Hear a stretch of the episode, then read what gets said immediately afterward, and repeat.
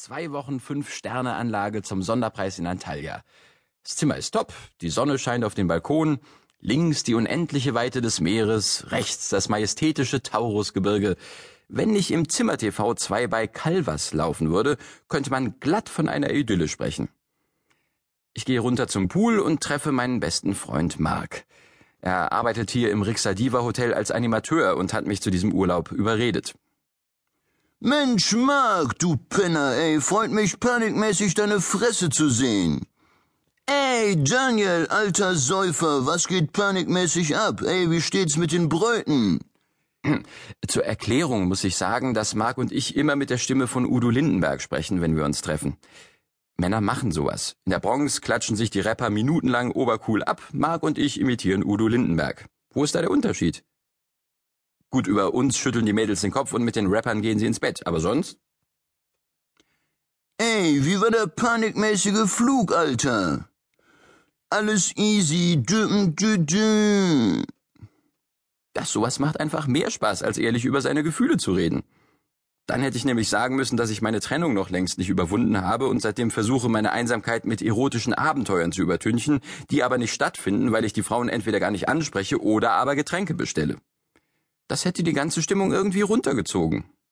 Und dann hätte sich auch herausgestellt, dass Mark total frustriert ist, weil seine türkischen Mitanimateure jeden Tag deutsche Touristinnen abschleppen und er seit Beginn der Saison leer ausgegangen ist. Das ist aber auch echt gemein. Türkische Männer sind mit der Kellnerin schon im Bett, wenn ich noch an der dritten Cola nippe. Keine Ahnung, wie die das machen. Während ich schweigend neben Mark an der Poolbar sitze, die erste Pina Colada meines Ultra All-Inclusive-Angebots genieße und darüber nachdenke, ob türkische Männer auch eine Minute lang bewusst atmen, bevor sie einen Flirtversuch starten, habe ich eine Erscheinung. Lange braune Haare, dunkle Knopfaugen, süßer Schmollmund und ein Körper, der einer Modelkarriere auf keinen Fall in Weg stehen würde. Mit einem Wort Traumfrau. Eine Frau, die mich innerlich so auffühlt, dass ich Mark tiefste Einblicke in meine Seele gewähre. Ey, panikmäßig geil, die Alte, ne echte Hammerbraut. Eileen? Oh ja, aber vergiss sie einfach. Warum? Ist doch egal, vergiss sie einfach. Was soll's? Auf meiner Festplatte gibt es sowieso kein Programm für den Umgang mit Frauen wie Eileen. Ich bin in den 70er Jahren aufgewachsen, in den Zeiten der Frauenbewegung. Meine Eltern haben mir beigebracht, dass man Frauen achtet und respektiert. Das hat mir früher auf Partys schon sehr geholfen. Während die Mädels mit anderen Jungs knutschend in der Ecke lagen, habe ich sie geachtet und respektiert. Und äh, irgendwer musste ja auch die ganzen Nudelsalate essen. Jetzt kommt Eileen auf uns zu. Mein Herz schlägt schneller. Mein Mund wird trocken.